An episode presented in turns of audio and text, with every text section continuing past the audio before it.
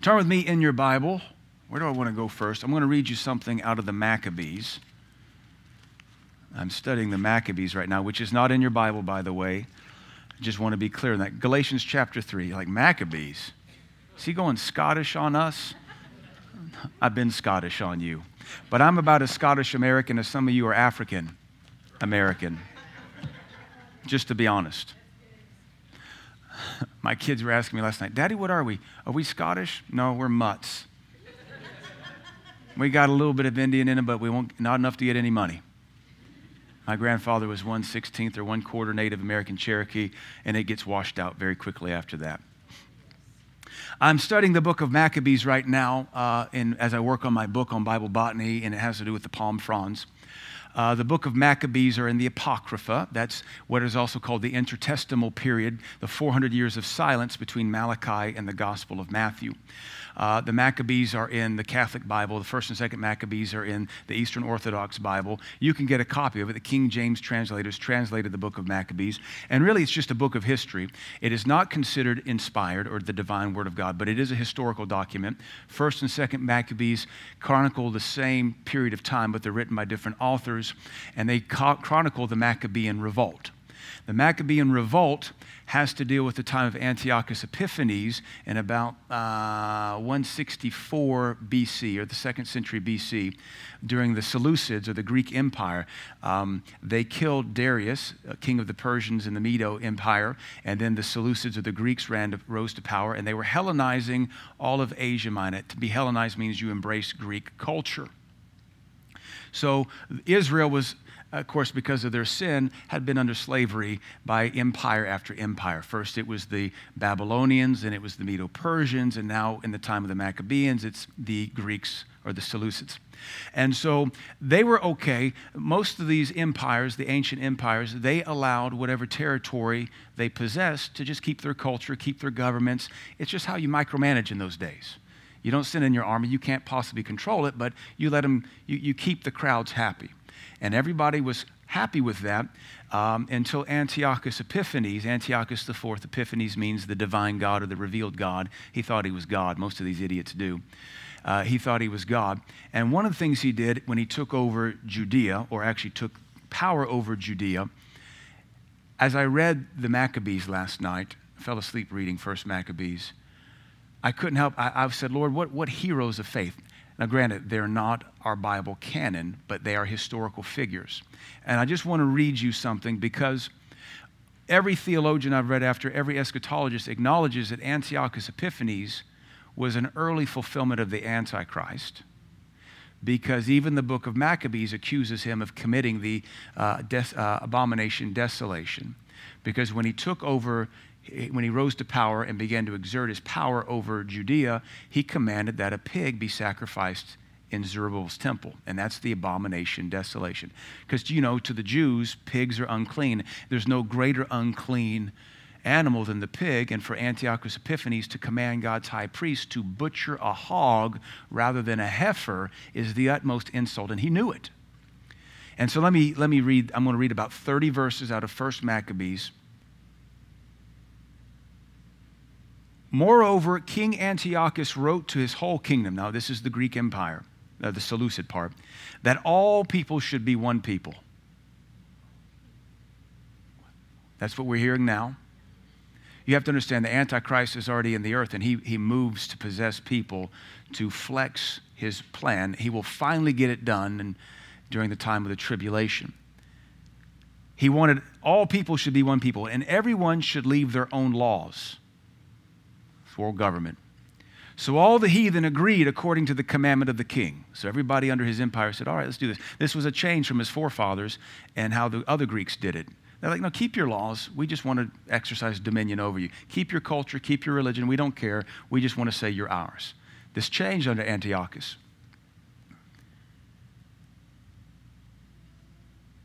Yes, many also of the Israelites consented to his religion and sacrificed unto idols and profaned the Sabbath. For the king had sent letters by messengers unto Jerusalem and the cities of Judah that they should follow the strange laws of the Greeks. and forbid burnt offerings and sacrifice and drink offerings in the temple. That's Zerubbabel's temple, that's the holy temple of God. And that they should profane the Sabbaths and the festival days and pollute the sanctuary and pollute God's holy people. They set up altars and groves and chapels of idols and sacrifice swine's flesh and unclean beasts. That they, could, that they should also leave their children uncircumcised and make their souls abominable with all manner of uncleanness and profanation, to the end that they might forget the law of God and change all the ordinances. We're already walking in this in the American church. They did all of this so that Antiochus Epiphanes would be happy with them. And whosoever would not do according to the commandment of the king, he should, the king said, be put to death. In the selfsame manner, he wrote to the whole kingdom and appointed overseers over all the people, commanding the cities of Judah to sacrifice unclean animals city by city. Then many of the people were gathered unto them, to wit, everyone who forsook the law, and so they committed evils in the land, and they drove the Israelites into secret places. That is, the Israelites that would not submit to Antiochus Epiphanes. They fled for the hills. This is 200 years before Christ.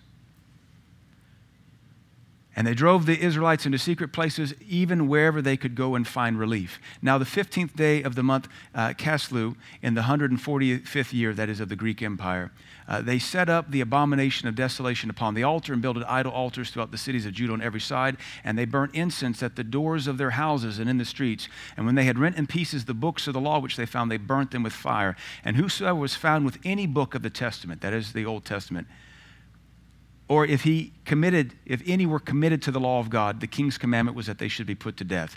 Thus did they by their authority unto the Israelites every month, to as many as were found in the cities. Now the five and twentieth day of the month they did sacrifice upon the idol altar, which was upon the altar of God. One of the things Antiochus Epiphanes said, he told the priests, You no longer call this God's temple, this is the temple to Zeus. And he made them go to church but worship a different God. They still got to go to church, they still got to sacrifice. They just changed all the rules, which is exactly what the seeker movement is doing. We're still going to church, but it's not the same Jesus anymore. And they're happy to do it because it makes them popular and liked. It's the spirit of Antichrist. They sacrificed upon the idol altar, which was upon the altar of God. At which time, according to the commandment, they put to death certain women that had caused their children to be circumcised. And they hanged the infants about their necks, and rifled their houses, and slew them that had circumcised them. Howbeit, many in Israel were fully resolved and confirmed in themselves not to eat any unclean thing. Wherefore, the rather to die, that they might not be defiled with meats, and that they might not profane the holy covenant of God. So then they died. And then it goes on to talk about uh, Matthias a priest in those days who the Greek official was sent to his village because he was a very influential patriarch and a high priest, and he was offering sacrifices to Jehovah God in that city, which is what they were doing until Christ came. And the Greek official said, You're influential. Just go ahead and do what Antiochus asks. You'll have great favor. We'll make you rich. And Anti- uh, says, No, I'd rather die. And while this Greek official is there, threatening him, one of the local guys quickly obeys the Greek official and goes to sacrifice unclean animals on the altar of God. And Matthias grabs a sword and kills him on the spot, then turns and slays the Greek official, which is instant war. They head for the hills and they start the Maccabean revolt, which, which the reason that's important for our book is that when they finally beat Antiochus Epiphanes and Judah Maccabean, who was Matthias' son, he comes into Jerusalem and they cleanse the temple and they reboot Jewish worship. They herald him with a parade of palm leaves. And that's what they were expecting Jesus Christ to do at his triumphant entry. They were expecting him to be the next Judah Maccabean. But he was not. He did not overthrow Rome like Judas Maccabea had done Antiochus Epiphanes, which is why the same crowd that says, Hosanna to God in the highest, blessed is he that comes in the name of the Lord, send now prosperity, send now deliverance. That's why in the same week they said, crucify him. These things are important to understand so you know the whole continuity of the kingdom. But I wanted you to see every theologian says Antiochus Epiphanes was a proto Antichrist. He committed the abomination desolation. One of I'm reading after a Jewish historian who said those who submitted to Antiochus Epiphanes in his day, the Jews, and they allowed their city to become Greek polis or Greek city, they enjoyed free trade, free buying, free selling, free movement. And I thought, that's where we're going. So I just want you to see there's nothing new under the sun. And if I would encourage you to go read the Maccabees. They're not inspired word, but they are historical. But you can see them saying over and over again, we will not violate the law of our God. We will not deny our God. We will not violate the law of our God. We will not break his Sabbath. And there's seven sons that are martyred right in front of their mother. They're filleted alive and boiled. And each one of them says, Kill me now. God will raise me up in the last day. And there's the resurrection being preached 200 years before Christ because that was their faith. Are you in Galatians chapter 3? I was going to teach on eternal judgment, but it won't fit this morning. I was going for a run this morning, and the Lord just kept dealing with me about disciplined lives. So I'm going to call this message, sound guys, legalistic training. Legalistic training because we're living in a time of hyper grace where everybody's afraid of laws. And we have this Christian escape called legalism. Oh, that's legalistic. That's just legalistic. That's just legalistic. And you have to understand there is a thing called legalism, and then on the opposite end of the spectrum is this thing called lawlessness. There's a spectrum of law. One end of the law is called lawlessness, where there's no submission, no discipline, uh, uh no control. And at the other end of the spectrum is legalism. Lawlessness says you can't tell me what to do. Legalism says you have to dot every I, cross every T, and, and, and, and, and, and Wapner at five. You better do it, you better do it, you better do it. In the middle is sanity, safety, promotion, provision, health, and success. When people's lives are falling apart, they're in one of the two ditches. They're either lawless or they're legalistic. Legalism will make you so uptight you'll blow a gasket and stroke out. Lawlessness will make you overweight, poor, and imprisoned. Amen. So, legalism, we, what we'd say, the definition for legalistic is the strict adherence to the law, especially the letter of the law rather than its spirit. You and I cannot overcome anything without rules and laws. And the higher you go in life, I've taught this many times, but hear me again. The higher you and I go in life, the more laws we have to submit to the higher you and I go in life, the more laws will be applied to us. Right now, little children, toddlers, infants have less laws applied to them than anybody on planet Earth. They have less responsibility. Usually, when people say, I don't want to get legalistic, what they're saying is, I don't want any responsibility. Amen. I make the point once you know the laws of life, there's nothing legalistic about it. You learn how to operate within it, and it brings great freedom.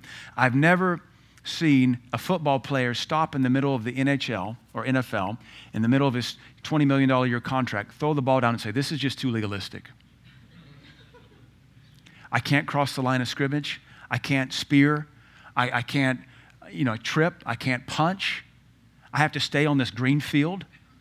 This thing has to be 100 yards long. I can't, I can't deflate this ball.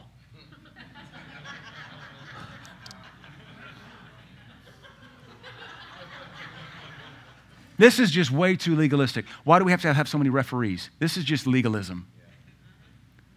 No, you say, shut up. We pay you $20 million a year. Entertain us. Dance, monkey, dance. but once the ball player knows the sports or the rules, they have free liberty same with hockey, same with Olympics. Once you know the rules, those are the rules of the game. They make it equal to everybody and they set people apart. When you're lawless, you get ejected. When you're lawless, you draw penalties. When you're lawless, you get kicked out. When you're lawless, you terminate your career. And I just, most of the time when folks cry legalism, their life's already a sinking ship. I think about Jeff Bezos or even Elon Musk. These are the wealthiest men in the world. These men in their businesses have to submit to state laws, city laws, governmental laws. It's made them billionaires, and they both have space projects, privately funded space projects. But to launch rockets into space, you have to submit to international laws, FAA laws, federal government laws, and yet they're the guys building rockets with their personal money.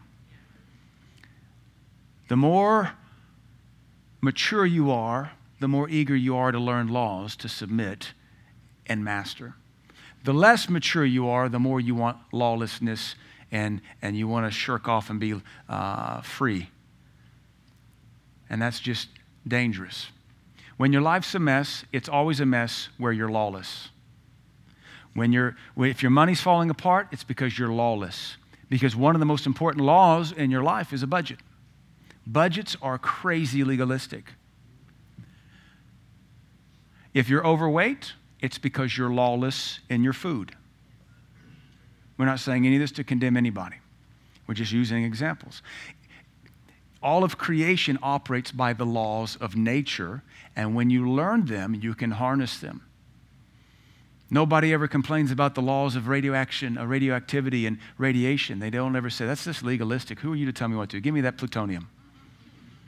As your hair falls out, your gums bleed, and your eyes swell. No, they say, thank you. Thank you for those laws. You're saying I should stay 10 feet away? How about 25? Does 25 work for you? Works for me. You get even more legalistic when your life is on the line. And that's what we fail to see that in God's kingdom, laws save us. They're not meant to bind us, they're meant to get us across the finish line. So, Galatians chapter 3. What I find is that in this day and age, when we're dealing with the spirit of Antichrist, we're dealing with this spirit of lawlessness. That is the essence of Antichrist. The spirit of Christ brings us to rules and regulations, not to be righteous. And let's clarify that. We don't seek laws to be righteous. That letter will kill, but the spirit will bring life. We are not made perfect. We're not made righteous by obeying laws. We are made safe and holy, though. We're born again by faith alone in Jesus Christ. We're made the righteousness of God by faith alone in Jesus Christ. But by faith alone in itself a law, because you have to obey that. In fact, that's what Paul said. You have obeyed the gospel of Christ. So you had to obey a law to get born again. To believe in your heart, confess with your mouth is a law that you have to obey to receive the benefits of. So even that aside requires legalism to be born again. It's faith and obedience. So we're not talking about obeying laws to be righteous, but laws do keep you safe, and they'll tell you what holiness looks like. They'll bring promotion on your job and discipline to your private life. So, uh, when we're dealing with laws, we're dealing with this generation of people that are lawless. Lawless just means don't tell me what to do. I'm going to do what I want. And that's often sold by the world as freedom. Who are you to tell me who I can and can't love? Who are you to tell me who I can and can't sleep with? Well, I just want to tell you the Word of God. And you know, if you wouldn't sleep around so much, you wouldn't have so many STDs. And you wouldn't be risk, uh, at risk of being shot by somebody's ex husband. Gunshot wounds stop adultery. Just like cancer cures smoking and pneumonia cure, cures vaping. Yeah. Amen. So we want to make sure uh, we're mature. Mature people, mature people go into any arena and they want to know who's in charge and what are the rules here.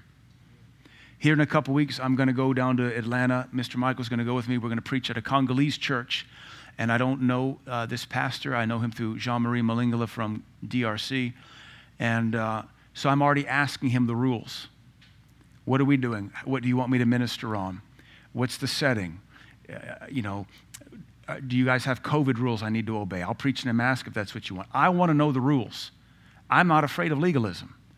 If it lets me preach the gospel, put all the laws on me that you want, I can master them as long as the gospel goes out. But if I was an arrogant, immature, reckless twit, I would say, Who are you to tell me what to do? You're the one that invited me. Here I am, just use me. Here I am, or you don't want me. That's lawlessness, though. So, what I've found is immature people don't want rules. Immature people don't want structure because immature people still live by their flesh and the whims of their sin nature. Let me say it again. I'm going to say it lots of times this morning. Wherever your life is falling apart, you need more rules because it's evident you're not disciplined in of yourself to get the victory there. If your mind is where you fall apart, you need more rules. If your body's where you fall apart, you need more rules. If your money's where you fall apart, you need more rules. If your parenting is where you fall apart, you need more rules.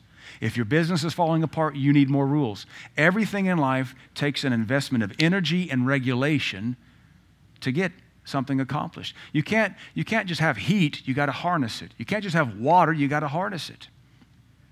Lawlessness is like a river that's not controlled, it's just destructive. But if you can harness the water, you can turn electric, turn power. You can use water, harness water, and cut through metal with it. Same with the sun. You can power facilities or you can get sunburned. Even when we go sunbathing, us white people, talk about a sign of discontentment. I'm not happy being peach. I want to be mahogany. Even there, I have to harness. I have to harness the sun, or I turn Carmen Sandiego red, like Miss Sassy right there. Actually, I don't turn red. I'm, I still have enough of that Native American blood in me. I get pretty dark. Anything has to be harnessed, including your life. So when you're immature, you need rules and regulations. And you need to be reminded of them over and over and over and over and over and over and over again until they stick to the tables of your heart, at which point you no longer need the overseer. But very few people are mature enough to get there by themselves, so we all must have a boss, a manager, a professor, an instructor, someone who can stand over us who has mastered the laws of the karate class or the soccer team, and they keep reminding us. And that's why, even in sports, you have the officials who know the rules better than the players, and they'll blow the whistle and throw the flag because you just broke the rule.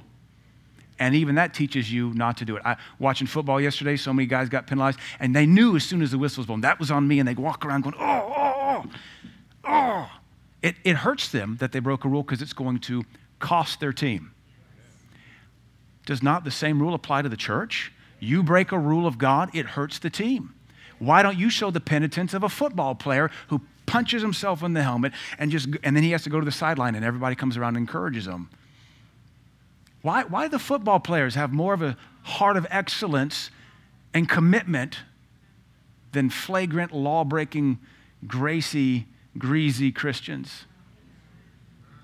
Galatians chapter 3, verse 23. I'm going to read out of the King James. But before faith came, that is, before uh, faith arose, we were kept under the law, that is the Mosaic law. The faith is an understood faith in Christ. Faith could not come in Christ till Christ came. And so before the uh, faith came, or faith in Jesus Christ, we were kept under the law. The word kept under is a military term. So that, that what that implies instantly is that the law will keep us safe. Amen. Laws keep you safe. Aren't you glad they have laws on airplanes?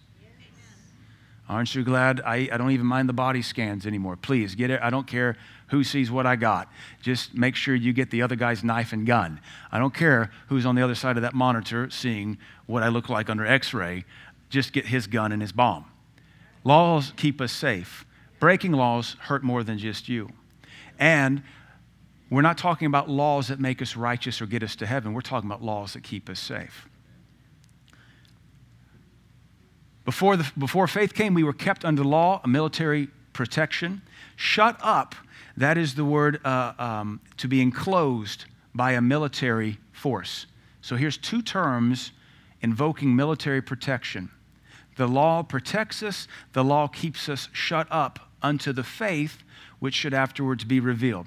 So, again, I'm teaching against lawlessness. I'm not teaching uh, righteousness by the law, because as the Bible says, those that do them uh, must live in them. We're not talking about being the righteousness of God through obeying laws, but I want you to understand we have got to resist the spirit of lawlessness in the age. Uh, let me pick on obesity as an extreme example. If you're always lawless with your food, you'll become lawless with your weight and you will die early. You don't see 90 year old fat people. You don't see 80 year old fat people. You don't see 70 year old fat people. The mortality rate of obese people is very low because of complications on kidneys, diabetes, stroke, blood pressure, pulmonary. That's lawlessness, and it always comes home to roost. I want to live to be a full old age, but I can't break laws and expect it to happen.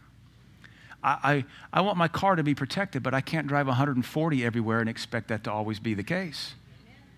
So we are deceived in thinking we can break a few laws, and because we got away with it yesterday, we can get away with it tomorrow. But lawlessness has a paycheck. So please understand the laws of your boss, the laws of your place of employment, the laws of your city, as long as they're not antichrist laws, they keep you safe, they protect you. Plus, if you obey them, you're not going to get pulled over. If you obey them, you're not going to be arrested. If you obey them, they're not going to kick you off the airplane in handcuffs. I don't have a problem wearing a mask on an airplane. You know why? Because I want to go where I'm going, and I can wear a mask for two hours. I might write Petri dish on the mask. Mr. Gary flew somewhere, he wrote placebo on the mask. I also want to write Dumbo's feather on the mask. But 95% of the people wouldn't catch what that even meant. I'm like, so, whatever. The faith which should afterwards be revealed, faith comes by hearing. Faith comes by hearing. Faith comes by hearing. Eventually, you hear the laws enough, you catch them. Eventually, you hear the laws enough, you don't need to be told what they are. You know them. Verse 24 Therefore, the law was our schoolmaster to bring us unto Christ. Or actually, the Greek says, the, the law was our schoolmaster until Christ. The law was our schoolmaster, not to bring us, but until Christ came, the law was our schoolmaster that we might be justified by faith. Now, we taught on this schoolmaster about five, six, seven years ago. I mentioned it to my wife this morning. I said, I'm going to teach on the tutor of Galatians. She, my wife said, she's getting ready, she said, the pedagogos? And I said, I did teach on that, didn't I? I totally forgot. I thought, man, she's taking notes. So I said, Yeah, I'm going to teach on the pedag- uh, pedagogos. So let me give you the definition. Let's finish these two passages and we're going to talk about the pedagogos again. Because wherever your life is falling apart, you are lawless and you need a pedagogos. Amen. We'll explain what that is here in a minute. Let's keep reading. Therefore, the law was our schoolmaster until Christ, that we might be justified by faith. But after that faith is come, after faith is come, after I'm grown up, I no longer need the pedagogos, that is, the constant reminder. You only get pulled over because the cop has to remind you you're breaking the speed limit. It's your fault you got pulled over. It's your fault you got pulled over. It's your fault you got pulled over. He's reminding you, he's having to be the pedagogos because you were breaking the speed limit. You needed the reminder. But after that faith has come, we're no longer under a schoolmaster, for you are all the children of God by faith in Christ Jesus. Jump down to chapter 4, verse 1. Now I say that the heir, as long as he is a child, differs nothing from a servant, though he be Lord of all, but is under tutors and governors until the time appointed of the Father. So there's that reference again to immaturity requiring tutors and governors, not governors like the governor of Tennessee, but masters in your life. So in this passage, we have we have schoolmasters, we have tutors, and we have governors, and these are things that are necessary in our life when we're immature. You can be 75 years old and still need a schoolmaster. You can be 60 years old and still need a tutor. You can be 80 years old or 50 years old and still need a governor in your life because wherever you're lawless, you don't have the heart of God yet. So let me read you. I took this out of a big commentary about what is a pedagogos from the Greek and Roman culture, which is what Paul was writing from, which is why he used the word, because his present reader would understand the reference. We have to be taught the historical and cultural hermeneutic so we can make an interpretation. Otherwise, we think schoolmaster, that means are my teacher. But it's not the teacher. In fact, the Greek's very specific. You have the pedagogos and the didaskos. Those are two different people. The didaskos is the teacher, the pedagogos is the tutor, and they have totally different roles. So the pedagogos, this is a slave captured during Roman and Greek times that was probably a school teacher before he had to go into the army. He was a slave put in total charge of his master's son. It doesn't include daughter because daughters weren't educated in such a way. Uh, pedo uh, is boy, um, where we get pedophilia. Uh, so pedagogos means to instruct a son or to instruct a boy. The pedagogos began his assignment when the child left his wet nurse.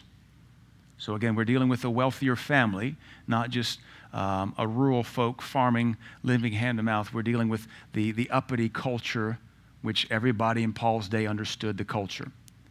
So, the, they typically left the wet nurse about four or five years old. So, as soon as they're weaned, the pedagogos, which is another slave in the house, is assigned to the son. The wet nurse, by the way, was also a slave because most of those women did not have time to breastfeed, so somebody else was breastfeeding them. The slave attendant's job was to train and disciple, even punish the child.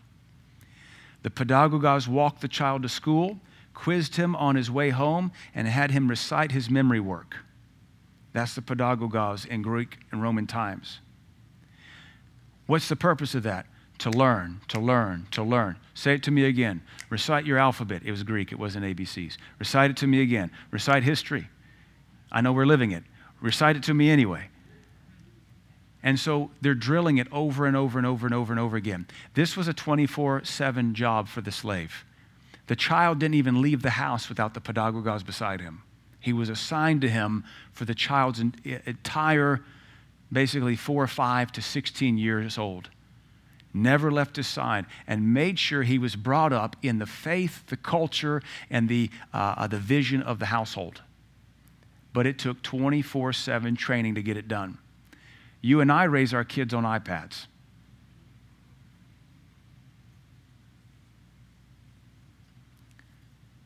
So, how much of our home culture do our kids really have?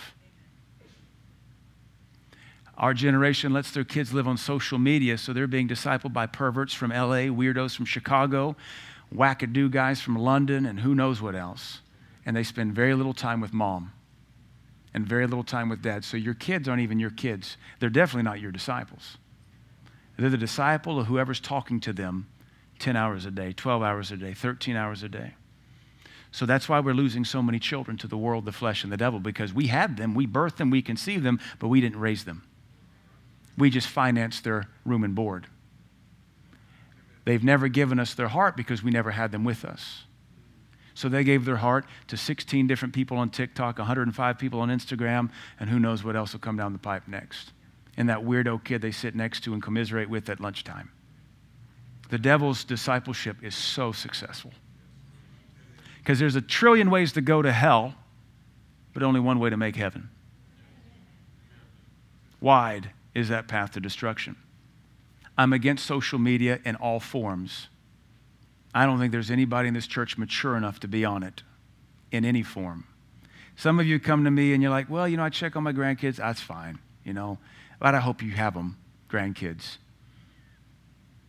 I would guarantee you, every one of you have sinned against your God on social media. And the Bible says, you remember our Jesus? Remember, we were supposed to have this guy this God, this Savior. He said, if it offends you, cut it off. You can totally lock down your phone and laptop, but why not just get rid of them? Oh, God forbid you sacrifice for Christ. We were plowing along so smooth until I hit this rock, what we geologists would call a batholith, because I, I can't get this one to move. Typically, you plow a little deeper, you can catch the bottom of the rock, pull it to the surface. This thing, I think, is a granitic intrusion, a batholithic it's just the tip of a giant craton. So, you know what happens wherever my plow sparks? Crops don't grow there. Rock's too shallow. So, we'll have a dead spot in that part of our church. Amen. All right. Crucial for the boy and his future was the character and training of the attendant, since the boy would reflect that training for the rest of his life. The pedagogos was specifically responsible for the moral and physical education of the child, not the intellectual education. Specifically, the pedagogos was responsible for the moral and the physical education. That's exactly what God's word does for us. God's word trains us for morality and trains us in uh, discipline. God's word doesn't teach us mathematics. It doesn't teach us world history. It doesn't even teach us the skills of our language. It doesn't teach us economics necessarily. It doesn't teach us science necessarily. God's word, the focus of God's word is morality and discipline. The Old Testament law teaches us morality and discipline. The New Testament teaches us morality and discipline. Intellectual education, which is, is great, and we should all be smart and educated, that's not from the Word of God. You should go to school and get something. If you can even get an education without being wokeified, there's still some professors out there that aren't derelict in their duties. If you can find them, there's a few. The pedagogos trains us in moral and physical education, not intellectual education. That was the job of the daskalos, the teacher. The pedagogos would even provoke the child to pay attention when he was in class because the pedagogos attended school with the child and would sit next to him and make sure he would stay awake, like some of your wives have to poke you guys from time to time. Amen. That's the pedagogos. That's the law. Not just God's law, it's any law. So, the law is not legalistic. You and I are legalistic. Just like the law is not lawless, you or I become lawless. The obedience to the law without seeing the heart behind it can become legalism. Can. Just because you obey a law doesn't mean you're legalistic. Just because you obey a law without understanding it doesn't make you legalistic. Bud Bud right now, uh, he's in that why stage. Why? Why? Why? Why? Why? Why? And honestly, even the question doesn't even make sense half the time. You, what I just told you, there's no why to be inquired of here. I just think you're on a one track, you're just irritating me, kid. So a couple weeks ago, they said, Stop it. Just say yes, sir. Just say yes, ma'am. And then maybe we'll tell you why. Yes, sir.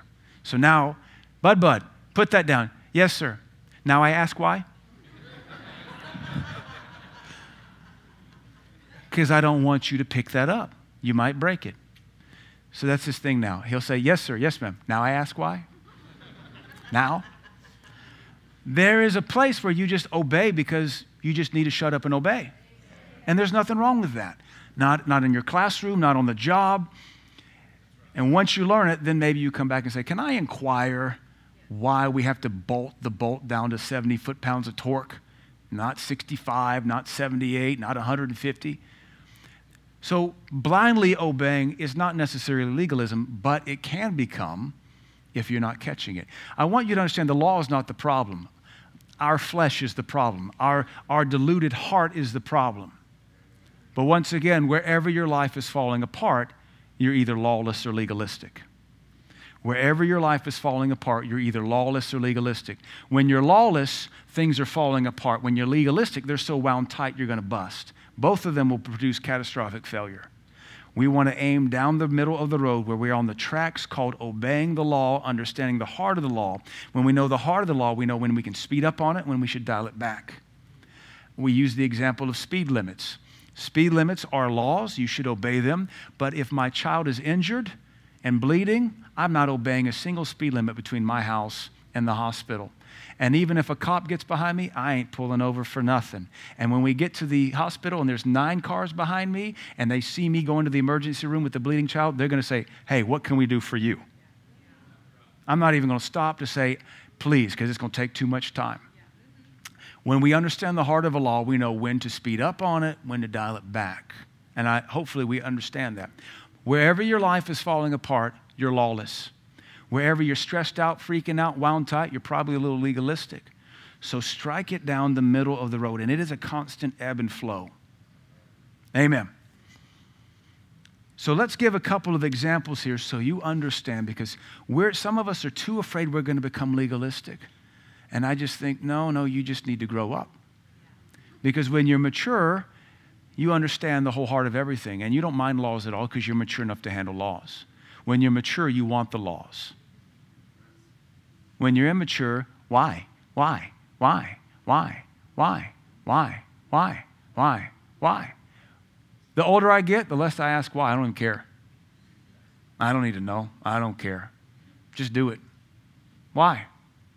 Now I ask why? so let's make up a couple laws here. I, made, I wrote these down. Here's the letter. Here's the law. Brush your teeth.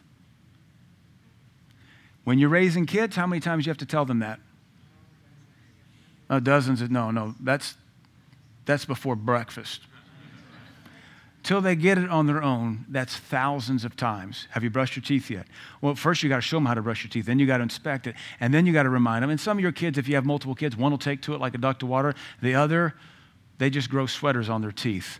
And uh, their teeth look like, like uh, garlic bread, just all sorts of stuff growing on it. Like, did you get braces? No, no braces. I just don't brush my teeth.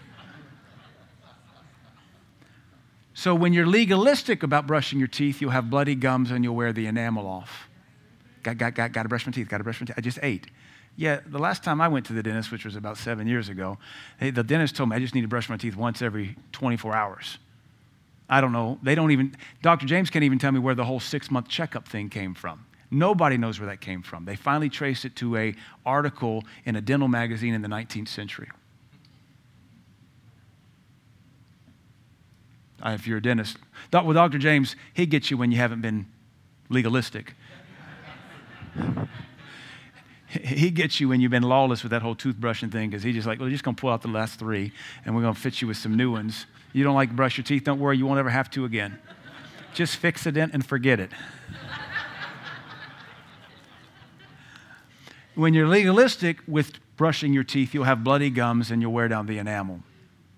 When you're lawless, with brushing your teeth, you won't have any. Down the middle is this nice balance. I should brush my teeth at least once a day and floss at least once a day. And if my breath is kicking, I should probably brush it again or pop about a handful of Altoids. How about the commandment get a job? The Bible says if you don't work, neither should you eat. How many of you like parasites? then don't be one. Don't be one on our society. Don't be one on our government. Don't be one on my taxes. I'm technically self employed, so I'm kind of like double taxed. Amen. And I don't like my money going for transgender reassignment surgeries to prisoner inmates, and I don't like money going to deadbeat dads. Amen. So get a job. Well, legalism would say work 90 hours a week. That'll kill you and your marriage and your kids. Lawlessness says you'll be homeless because you won't get a job, or you'll be on welfare or socialism. In the middle is this nice career that prospers and has nice things to show for it. How about healthy diet? When you're legalistic with a healthy diet, you'll get obsessed and you'll be counting everything. And, and now got to be gluten free and got to be low carb and got to be organic, got to be you know vegan and you got to got to got to got to got to, and you're going to be weird. You're going to eat carrots till you're orange, spinach till you're green. And you'll sit down on the toilet and be a salad shooter and die of anemia. coleslaw? When's the last time I had coleslaw? Like anytime you sit down, weirdo. So if you're legalistic with a healthy diet, you're going to be obsessed. If you're lawless, you're going to be overweight, diabetic, you're going to have weird issues. When you're balanced right down the middle, you're disciplined. You have a balanced diet. You're healthy. You're disciplined. You, you don't eat more than you need. The reason people initially gain weight is because they take in more calories than their body, body needs, and so they begin to pack on the weight. And then I get it, there's a lot of science that goes into it. Then your body doesn't want to burn that weight anymore, then it becomes harder to lose weight. But you can't just tell me it's strictly genetic because I've seen pictures of Auschwitz, and there were no heavy people in Auschwitz. Anybody can lose weight when the budget is right. That comes back to discipline. How about pray? Prayer is a commandment, that's a law. But you can become so legalistic, you're spooky, and you won't get a job because you want to pray nine hours a day. I had to preach this in Uganda. It was with the request of the pastor. I said, What can I help correct in your church or teach? What do you need me to teach on? He said, Some of my people won't get a job. I said, Why not? He said, They want to come here and pray every day. He said, I don't need the prayers, I need their tithes. I can fix that. You can become so legalistic with prayer, you become a weird woman. Mostly it's women that become weird with prayer. I haven't ever met a man that prayed too much. You get weird charismatics. I call them charismatic witches because they spend so much time in the spirit realm, they don't know when they left God and started holding hands with a demon. It's weird. Now, you got a husband to care for, you got a house to keep, you got kids to raise, you got a job to take. You know, I, I think if you can get an hour of prayer in a day, you're doing really good. So you can become so legalistic with praying every day, you become a spooky witch channeling demons. Or you can become so lawless that you have a defeated life. Christians that are defeated mentally don't have a prayer life. You can't spend 15 minutes, 30 minutes, an hour a day in prayer and live defeated. Most defeat, most victimhood is right in here between your ears. And, and if you can't master the six inches between your ears, the rest of your life is ruined. If you're from the upper Cumberland living that thing, it's runt. If you can't master the six inches between your ears, your life is runt. That is to say, ruined it. runt. In between is this nice balance where there's seasons where you might need to pray two or three hours a day. An hour in the morning, a little bit at lunch, and a little bit more at night. And then, then there's a baseline, and you don't ever sink below your baseline of at least 30 minutes to an hour a day. And I know it stretches some of you. How much time were you wasting on Facebook a year ago? How much time do you spend eating every day? How much time do you wa- spend watching something on your phone? You have, you have the time to pray at least an hour a day. You just don't want to. Your life just doesn't hurt enough, or you don't believe prayer will change it. How about a budget? You can be so legalistic with the budget, you become a tightwad. You pinch every penny, you rub them together, try to make a nickel out of it, and you become a tightwad. And that's not God.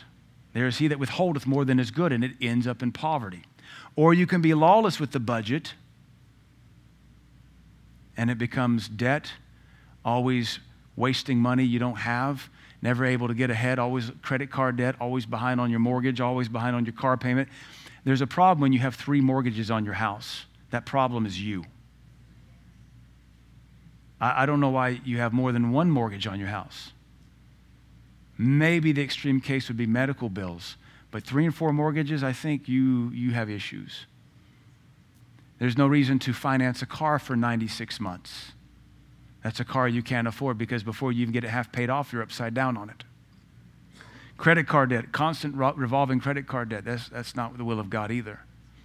Somewhere in the middle is this nice, healthy balance of ebbing and flowing with prosperity. You have a budget, you live by it, you save up some savings, you, you make a purchase, you make an acquisition, and you deplete your savings, and you have investments, and you're ebbing and flowing, and, and you, you live it, and you're able to get out of debt, and you're able to build some wealth, and the Lord will stretch you, and you'll give a big offering, and the Lord will stretch you, you'll give a car away, and then you'll build it back up, and it ebbs and flows, but your base gets wider and wider and wider. It's balance. The law is not the problem. Legalism is the problem, lawlessness is the problem, and wherever your life is falling apart, you are lawless. Wherever you are stressed out and freaking out over, you're legalistic. Amen. Uh, let me let me read you a verse or two here. I'm going to come back. I have a judo example, and I'm going to use it, but I want to show you something first. Go to Jeremiah 31. You learning anything this morning? Good. This is nothing I haven't taught many times before, but it seems like we need to hear it again on the pedagogas, pedagogical teaching and instruction. We have it in our pedagogy, uh, pedagogy. How do you pronounce it now? Huh? Pedagogy. Yeah, I can pronounce it in the Greek, but not in the English. Uh, we have it in modern education now because we bring it over from, from the Greek. Jeremiah 31, Verse 33. Jeremiah 31 33. But this shall be the covenant that I will make with the house of Israel. After those days, says the Lord, I will put my law in their inward parts and write it in their hearts and will be their God, and they shall be my people. Now, this is a future promise. This is in the second advent of Christ. It's not right now, but we're working towards this every day. The principle here is we're taking the law of God off of the tablets of stone, so to speak, and writing them on the tables of our heart. Once the law is off the tables of stone and on the tables of our heart, we don't have to look at the tables of stone anymore. We are by default going to do what was written on the tables of stone. But until it's written on the tables of our heart, we got to keep looking at it, keep looking at it, keep looking at it, keep looking at it. This is in the future when Christ comes back and he rules with the rod of iron, but we can aim for this right now. You don't have to remind me, don't kill. You don't have to remind me, don't commit adultery. You don't have to remind me, keep the Sabbath, make it holy. You do have to remind seeker friendly churches to make it holy because the seeker church doesn't know how to make the, the Sabbath holy. You don't have to remind me, don't covet. That one, I think all of us were like, I like that. But I like what one man said covetousness is not seeing something and liking it. It's like, I will kill you if I can to get it. That's covetousness. I will do whatever I can to get it out of your hand and put it in mine. There's nothing wrong with saying, I like that car. Where'd you get it? How much was it? Man, yeah, Lord, I want to talk to you about that. There's nothing wrong with seeing something and saying, Lord, I'd like that. But when I want yours and I'll stop at nothing to get it, that becomes covetousness. So we want to make that distinction. You don't have to tell me not to lie or to bear false witness or to falsely testify. I'm not going to do that. But until those laws are on the table of your heart, we got to keep telling you. And you got to keep telling it. Because wherever your life is falling apart, that law is not on the table of your heart. Dr. Barclay says 70% of leadership is leading yourself. And if you can't lead yourself, you'll never lead, God will never use you to lead hardly anything. And you can't blame anybody but yourself. He says in verse 34, They shall teach no more every man his neighbor and every man his brother, saying, Know the Lord, for they shall all know me. That's how we know this isn't today. This isn't even next week. This is in the millennial reign of Christ. For they shall all know me from the least of them even unto the greatest of them, says the Lord, for I will forgive their iniquity and remember their sin no more. We won't have to teach anymore because everybody will have that word written on the table of their heart. We're still working to do that. This comes back to the uh, uh, his job was to walk with that child and constantly put that word in his heart, constantly write, This is what your father wants done. This is how we do it in the McMichael household. This is our culture. This is our custom. This is how we walk. This is how we stand. This is how we inflect our words. This is how we treat people. And you drill it over and over and over again. The greatest one of the greatest plagues we're facing right now is this lack of parenting so that these kids are raising themselves. They have no culture of their own. It's all TikTok culture, it's all social media culture, it's all whimsical, lawless culture. And everything they're watching out there, anyways, airbrushed and filtered. It's not even reality. Those people on the other end with all the followers, all those social media influencers, they're miserable, they're depressed, they're suicidal. They may have the highest death rate of anybody in the world right now, except for like drug people, cartels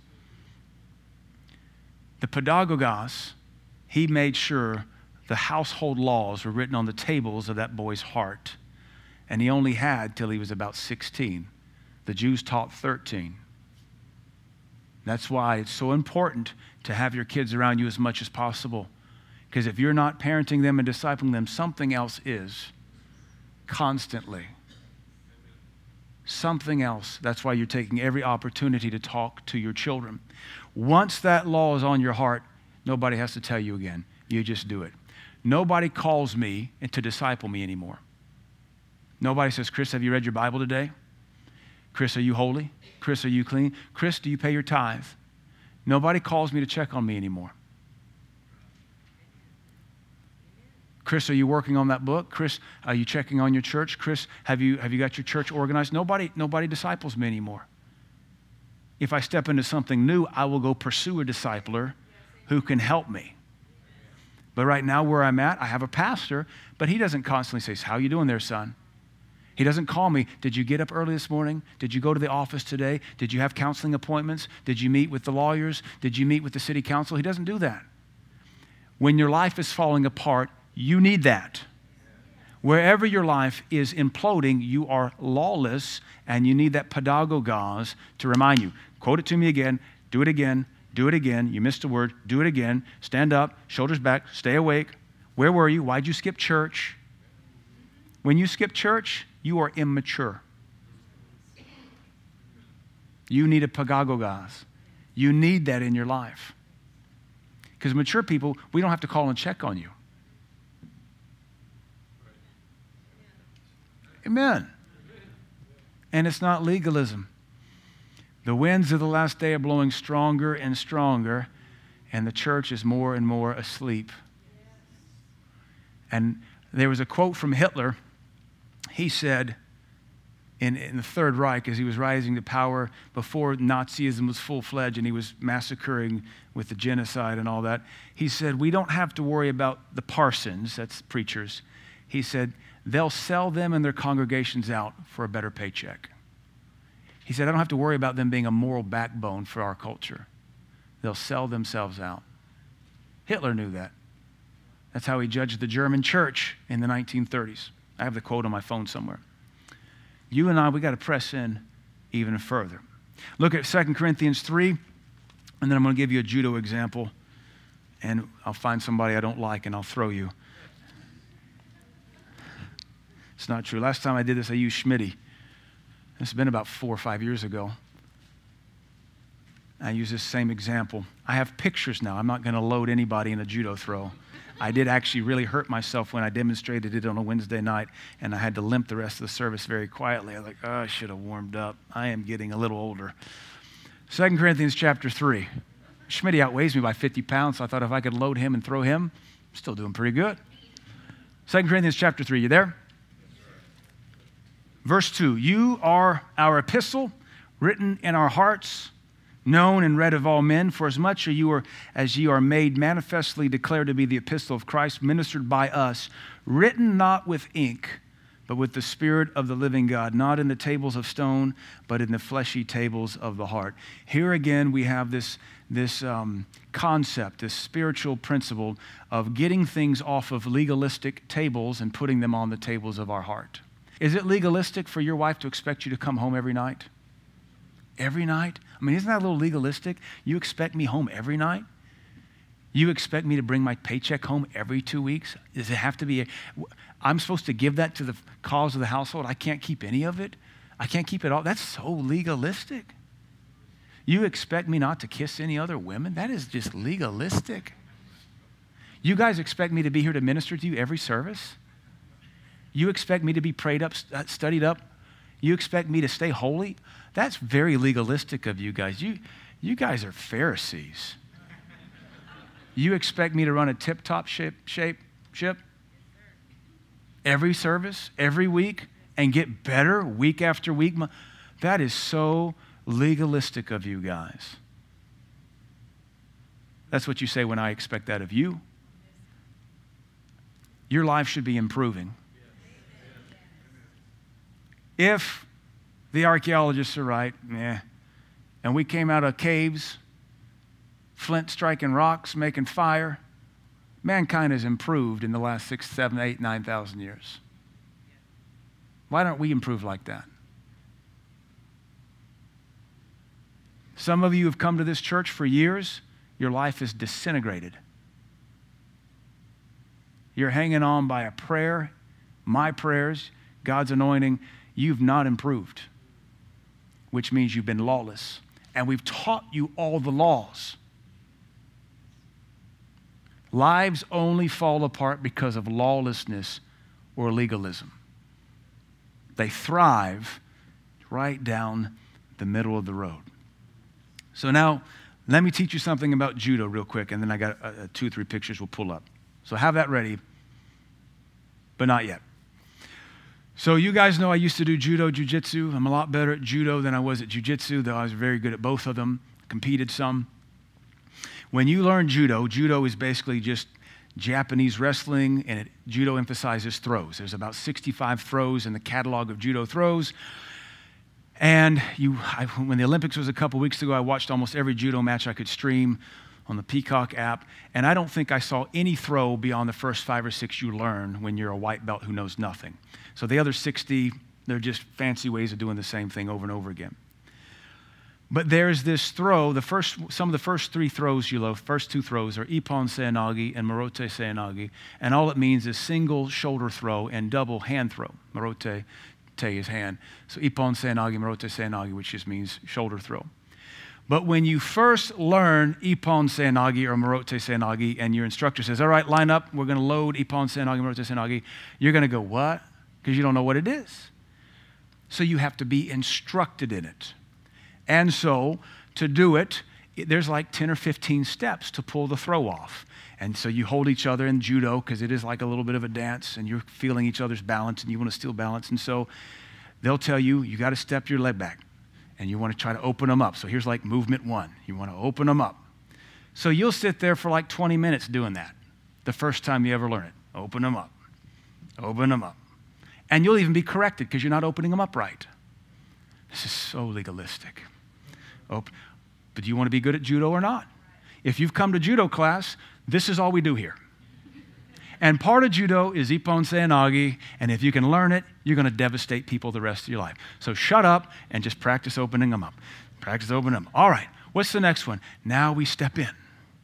So one, step in. You're not doing it right. Oh, so legalistic. Shut up and do it. That's all we do here. It's judo. Step back, open up, load in, and then you finally load in, and you nope, got it. And they'll come along and they'll get that elbow tighter under their armpit. You got to get it, pull them tighter, pull and they'll just sit there, and you'll just do this for 20 minutes at a time, every one of the seven, eight, nine steps, and then, but now your brain's bogging down. Okay, yeah, open up like this, and I got to bring in, open up like this, got to bring in, and then they say, now turn tighter, turn tighter. And they'll say, put your bum on their knee. And then rub it on their knee. They'll tell you, rub it on their knee. So then you kind of got to go up and down on their knee. Great. Now they're going to pull you backwards because you don't have them loaded. So now you've stepped in, so you load, you load, bend your knees because you don't want your knees to blow up in you. So you just feel like a total goofball. This is Ippon Seoi-nage. Actually, this is Morote Seoi-nage. Morote, all right, now pull them, now pull them, load them, load them, pop your hips, pop, knock those legs out, rotate. It's seven, eight, nine, ten steps. And then you come back the next class, you totally forgot all of it. like, I remember rubbing the bum. That's all I remember. Feel like a dumb chicken rubbing the bum. When you finally get this done, down, and it takes four, five, six months, they can say, Morote Seoi-nage, and you, you line up and load, line up and load, line up and load. Super legalistic. And you'll spend months learning every step of the way. But when you pull the move off, it's a fraction of a second. Show, show first picture. This is a successful Morote Seoi-nage. That's a grown man who just had his balance stolen from him, and he is being thrown at a competition. Happens in a fraction of a second. The guy getting thrown doesn't even know what happened, though he knows exactly what just happened. Next picture. That's the efficacy of it. But so legalistic to get there. This is so legalistic. I'm just so bound. I'm just so bound. This is so condemning and legalistic. There's such Pharisees here. This last picture.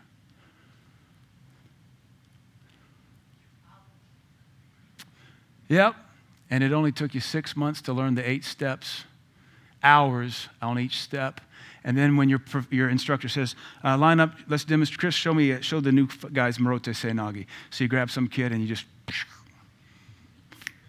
wow. Same with the kingdom. If I look at you and say, I need you to go in the sanctuary and intercede for Pastor Brett, you got to know what that means. If I say, all right, get your five scriptures, get the victory over this, you better know what that means. If I say you better be able to tithe your way out of this problem, serve your way out of this, I need you to go down there and take care of that church's problem. That, that one command has a thousand commands wrapped up in it. And we're worried about laws, legalism. Your only alternative is to be some fat, toothless hobo living in a homeless camp. Because that's what you want. You want to be left alone without a care in the world because this life takes too much work to be successful in. The government is banking on that. The Antichrist is banking on you and I wanting every responsibility removed from us. Just let somebody else work. Let's just keep printing money off at 60 miles an hour. Just keep giving me that stimmy, baby, stimmy, and give me some food stamps, baby. Why would I go back to work when I got stimmy and food stamps? There's better, but it takes work so don't be upset because we say you need a law. You need, you need a law. Success in your life is dependent upon strict discipline. Success in your life requires strict discipline. How do you pass your exams at the university? You got to be able to budget your time, but have time for your job if you work a part-time job, time for class, time for labs, and come back, time to study your work do the homework assignments and prepare for the exam. If you're lawless, you flunk out. If you're lawless, you lose your scholarship. Anything in life takes extremely strict discipline. I have found, though, that with our kids, as strict as we were in the early years, we don't hardly even spank them much now. They come and go through seasons. They're joyful, they're compliant, we have fun as a family. We're doing pretty good. Another couple years, Lydia will be a teenager. There's no signs of stupid. There's no signs of rebellion. But we were legalistic. Well, you will let the kids just do what they want? Oh, because lawlessness is free, Pastor. There's so much freedom in lawlessness. No, there's not. There's only heartache and sorrow. Do you treat your car that way? Just don't even care for it? Don't you wash it? Don't you clean it? Don't you rotate the tires? Did you know you should? Don't you like put an oil change every three to five to 8,000 miles? Did you know that you should? How about windshield wipers? Should you not maybe swap those out so you can see on a rainy day? Everything in life takes a lot of legalistic maintenance to make life better. How about those airplanes you fly on? You want them just to kind of just wing it, so to say? no, we don't want maintenance. That's legalistic. This thing can't possibly come down, it's too big. Don't inspect those engines. Don't worry about those lights coming on. That bomb, bomb, bomb. Don't worry about that alarm. I found this big nut rolling around in the back. Don't worry about this bolt. No. That's legalistic. We're free. Free to crash and burn. no, we, our life is made better by strict discipline. And wherever your life is falling apart, you're lawless. Wherever you're stressed out, you're probably legalistic. Because one will just, you'll just fall apart and one will just twist you in knots. So we have to strike out right down the middle of the law of God. His laws are not difficult, His commandments are not grievous. The law is good then, just and perfect and holy and purifying us. So we obey them. They paint a picture, and your life will improve. Amen.